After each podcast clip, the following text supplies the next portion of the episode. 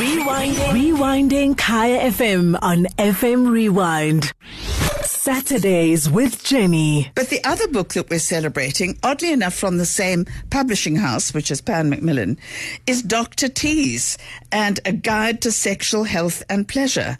And I don't know how many copies it's sold, but I know that there's a brand new edition.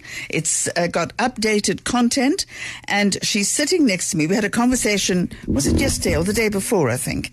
And uh, so I phoned her and uh, and she agreed to come in, but I didn't know there was going to be a prezi. So you you can't see this, but we've taken a little video, and so I mean this is gorgeous. It really is gorgeous. Oh. So it, it it's got a beautiful a beautiful card, and there is well, what? Is, it's a mirror. Oh, this it's a yeah, mirror, and there's a reason why there's a mirror, um, because the opening line of the book, I say, put the book back down and take a mirror and look at your vagina. Do you mind if I don't do it in the studio? Of course, darling. Thank you very much. I would love some feedback.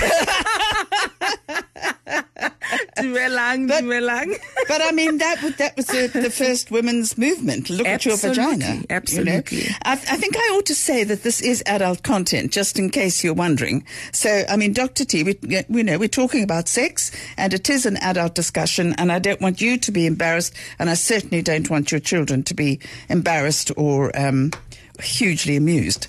Um, but you know, it's it's something for them a little later on. So maybe maybe do a dance or go and watch Chris Hadfield, the International Space Station, and uh, while we have this discussion. So anyway, I've got a mirror for me. I have got this is lipstick. It's red lipstick because red lips are my brand, and it's just something that I've been gifting, you know, with a new edition because wonderful color. Everyone says, "What was that? What are those? What's that lipstick on your?" You know, I'm like, "Okay, here it is, everybody," um, and it's like the little thing things of the stuff that I like, yes. you know, um, and I'm sharing it with everybody. And I'm really also just celebrating and packaging the books and, you know, in nice, pretty little things. Um, and to also just thank, say thank you, um, to the, to the people who buy the book. You know, a lot of them are buying the updated edition, even though they've got the first book. And it's really just my appreciation to to package the book nicely. I wrap it all up myself um, because I actually find wrapping presents quite therapeutic. Yeah, and it's um, got this one has got little. It feels like velvet, little yes, velvet it's got spots little velvety uh, polka dots, um, which is also my favorite and red roses um, because you know we're still in the month of love. so now, and inside inside this lovely little box, there is bestseller is on the cover, a guide to sexual health and pleasure. But it says here, and I'm asking you the same question that I asked Bruce Whitfield. He's he's also updated his book, but what is there to update? Because your book is very comprehensive. It is. And you know, I had thought we were done until Terry, you know, emails me and says, Dr. T, I think we need an update and your deadline is three weeks. I was like, it, it's, it's, a book okay, world. It's wonderful, yes. you know. um, but it was important because even on social media, I was getting a lot of questions about COVID nineteen and sexual health and safety around sex. And the president did that speech, and all he said was no kissing, right? Right. Which is fine, but we kind of need to know a little bit more. If we can't kiss, can we do everything else and, and what's the risk? And it was only you know when i spoke to my colleagues at the new york city health um, they usually you know the groundbreakers in sure. terms of sexual health advice that they actually printed and sub, uh, and published the first set of covid-19 and sexual health advice. Um, and i was sharing that wildly on my social media because again people were just inquisitive about what the president has said about no kissing. And it was important that i added a chapter on covid-19 and sex because it is a moment in time time um, in our lifetimes. But I also added a chapter on coercive control, Jenny. And this is again because a lot of women were saying to me, the book is great and we get all the stuff about communicating with your partner to enhance sexual pleasure. But some of us find ourselves in relationships where there may be a red flag and we are not quite sure how to process that and what it means. Some of us are already in abusive relationships, but we are still intimate with these people. And fun enough, even in sex therapy um, at the practice at DISA, we always find couples who says we're in the process of a divorce.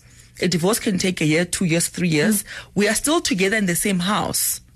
And we will still be having sex, but we actually have other partners whom we are going to establish life with after the divorce. How do we navigate this? So there's a whole lot that I speak about um, in terms of that chapter of coercive control because we do live in a country, again, unfortunately, that has um, uh, normalized the blurred lines of consent and, and violence on, on people's bodies and their person. And so it was important for me to put that chapter in so people can know the signs of abuse, so they can know and be affirmed that if you see a red flag, these are some of the options you have. And, you know, research has shown us that women who are abused, um, they get murdered in that leaving period. So when they're preparing to leave, physically leave the abuser, that's when the murders happen. But a lot of abuse happens before that. And it was important for me to highlight that because it is a big part of being a woman in South Africa. Um, and, and again, you know, if you talk about first sexual experiences, they are not all joyful, you know, and some people's first sexual experience was under coercion. And how do people then process that? So that's why it was important um, to add that chapter as well. Gosh, I wish I could remember the title of the book. It's actually quite a new book. It's come out and it's about um, a 15 year old girl and, uh, and there's a teacher and uh, she thinks it's the most wonderful thing that's ever happened to her because she's finally grown up. Mm. But in fact, in later life, she looks back and she realizes that she was raped. Absolutely. And uh, and it's this thing about giving gifts and at the same time actually abusing you with absolute impunity, and Yeah. and that is one of the problems that we that we have got. Yeah, and it, and it's actually um, officially called grooming, right? Where abusers actually may have a target, which may be a child, which may not be a child, mm-hmm. but they're really targeted and very intentional about the abuse. But it starts very subtly, and then it starts to escalate. They push the boundaries a little bit and see how people around will react. And if there's no reaction or there's a cover up, that enables the abuser to escalate that abuse to the next level. And it doesn't often always start with sexual violence, but it starts with sort of eroding mm. someone's self esteem. It mm. starts eroding that personal bubble and that feeling of a safer space, even in your own home. It starts eroding the relationships with you that you have with people that you would need should something happen to you. So often when I say children have been groomed, and they are victims of sexual violence. The parents themselves and the other relationships are part of that grooming because that abuser was able to do what they did to the child because the safety net that's meant to be there was also eroded, possibly also by the abuser. And it's a very hard thing for parents and adults to understand that they too can be groomed. Um, and unfortunately, um, without even realizing, they may have uh, created conditions that enable that abuse. And that's why I'm, I'm very passionate about talking to children honestly about um, boundaries, about the fact that their bodies are theirs and affirm that. Um, and also tell them before anything happens that should something happen, you are okay to, to feel awkward and odd and not understand what just happened. Come to me. And I will believe you. We need to start normalizing that in South Africa. Well, they need a lot of courage because, of course, they're threatened. Absolutely. You know, we will tell your your, your mummy and your daddy, Yeah. uh, etc. That and comes almost out on- immediately. and, and I mean, children, you know, it's, it's something something as simple as you would lose out on your Christmas present. You know, it's something that brings so much joy for kids, and they look forward to it. So suddenly, when you're threatening them with that, um, if you, and that's why I hated when parents use um, the threat. You know, when when they're disciplining children, oh, I'll kick you out of the house.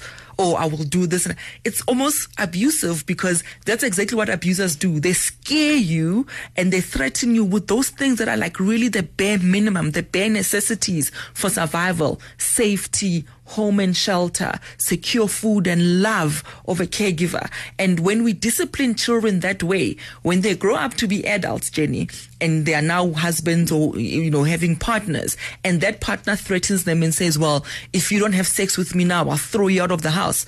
Well, guess what? Parents have been disciplining children like that. Mm. So for that woman, there's nothing odd about her being mm. told she's going to be dropped off in some highway somewhere if she doesn't do what the other person does. And so the issues of consent, the issues of affirming autonomy are very important even in how we raise children and what the methods we use to discipline them because we then tell children, oh, but mommy, sorry, I love you. But that's what the abuser tells me mm. 20 years later when he's beating me up. He says, well, I'm sorry, baby, but I do love you. So the idea of love It's distorted. It's it's distorted. distorted. So we need to normalize, unlearn a lot, but also learn and normalize healthy relationships and healthy sexual behaviors. So, so let's talk. Let's go back to COVID because I mean this this is a topic we can talk about forever and ever and ever because it is so in your face, Yeah. and we can see it if we've got the eyes and the knowledge to see it. We can see it, and and at a certain stage you have to you have to talk up, and there's risks there. Uh, I mean, if if if my neighbour, for instance, is in a very abusive relationship, and I hear sounds at night, I mean the the, the temptation is to pick up the phone and to call the police, but there might be repercussions for you. So there are all sorts of it's it's complex. It's not as straightforward as as it seems, Yeah. but you can't ignore it. So and, and this is why I insist, all right, that the state um, does its obligations, understand its responsibilities when it comes to creating safe environments and safe communities. Well, you know, one of the things that that women have to do en masse, I think, is to actually insist on seeing what new recruits and people who are already policemen and women are actually taught about abuse because I got two people into my studio because I wanted to see when you go in for your training how much time hmm. is is given to this. What do you do when a woman? We, we're right off the subject, of course, which is your book, but it's it's involved. But a woman who's been raped comes into a police station. There are four men behind the counter. She's hmm. been raped by a man. She hmm. doesn't want to talk to you. So what do you do? You've got to have somebody there that you can pick up the phone to, and they come in immediately. You've got to have a room where this woman is absolutely safe. She's absolutely secure. When she goes to the hospital, she's got to be the whole thing. We do not know what our policemen and women are taught. Yeah. And there's actually the South African Police Services Victims Charter that outlines all of these things that you talk about. The the time the waiting period, by the way, when your statement will be taken, you know, when you arrive, the waiting area, what it should have, um, the access to psychologists immediately, because there's a lot of emotional containment that's required. They need to have a referral, a very seamless referral pathway to a health facility in case there are injuries, especially in the in the times of rape, because we need to do the DNA mm. and forensic examination, but it doesn't happen that way. And I think the problem that we have in South Africa is that we have really great policies on paper, and the politicians will always defend that and say, "Oh, but South Africa is so progressive," but there's lack of implementation, and that's where, for me, the biggest human rights abuses and violations happen. It's in that lack of implementation, and we do need to pay attention to that. You are absolutely spot on. So, so let's also talk about COVID because during lockdown, I mean, it's impossible in lockdown. I mean, I, I saw a documentary about lockdown in Britain where the houses tend to be, you know, small. They do tend to be small. You've got three children or you've got four children.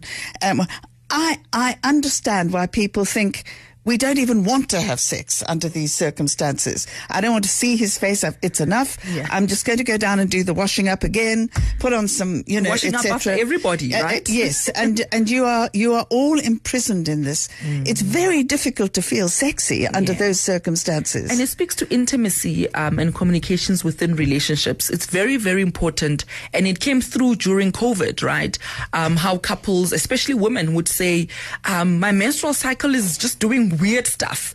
Um, and, and our communication in our household is just not the way that it used to be. And I'm like, folks, you are living through a pandemic. We need to understand that we may not internalize it and, and process it, what's happening, but our bodies know, our spirits know that we are living through the worst disaster in our lifetime for some of us. And so we do need to give ourselves a break, but we do live in a capitalist um, system that requires productivity. If you are not productive, um, you get, you know, pushed aside to the margins. And so the difficulty with COVID and being under lockdown in the home is that children started homeschooling and parents were not ready to be teachers. They still had to produce their own work in their own, um, you know, in their own field, employment, and they still had to do household chores. And don't forget that more women are still underpaid for the same job that men do. And women, we use more of their salary than men to take care of the house as well as extended family. So it's no wonder women didn't have desire for sex. It's no wonder that there was no libido or even a thought about having sex. But again, it's about validating and affirming other types of intimacy, Jenny. I always say to the couples that come for sex therapy, it's not just about what organ is penetrating whom. You can do so much more in between that cuddling, big spoon, small spoon, you know, having a bubble bath together, having a moment to listen to your favorite song, have a moment to watch your favorite movie together as a couple and hold hands and hug and touch. And don't be ashamed to show affection in front of your children um, as well. I think it's important that children need to know what affection looks like in the true sense of the word. And so COVID was a very interesting time for us as health workers, right? Everyone else was under lockdown, but I was still doing cesareans and assisting my colleagues or obstetricians. I came home to my partner and we were like, okay, so I'm high risk just purely of my occupation. We may live in the same household, but I don't think it's good for us to get intimate or to even kiss. Like, how are we going to do this, babe? Like, uh, we need to talk about this. And so those are some of the interesting things that for nurses and doctors and other services providers, the information wasn't there for them that was specific about their occupational risk. We all understand the social risk of going shopping, being in crowded areas, but my occupation puts me at risk every day. And how do I navigate that in my relationships? So you know we're going to have to get together again. I know. Because look at the time. Oh my gosh. And you know that I, I met my partner because of you, just quickly you were doing a radio show on 2010 and the new pop-up spots and I heard one of them and I decided to take the N1 and he was a GM at one of the places. Never. Yes, I became their first client, their first customer and that's where I met my husband. So thanks to you. Ah, fantastic. Next year we're celebrating 10 years. So Well, Dr. T is in the studio. I've got a lipstick. I've got a thing that I've got to examine myself with and uh, at home, I have to say. And I've also got her new edition of A Guide to Sexual Health and Pleasure. And it's got bestseller on it, so you can't mistake the covers of the book. So just have a look at it. It's updated with new content. It's a bestseller, and I'm absolutely delighted for Dr. T. Saturdays with Jenny. Every Saturday from 9 to 11 a.m. on Kaya FM 95.9. Rewinding. Rewinding Kaya FM on FM Rewind. Visit kayafm.co.za for more.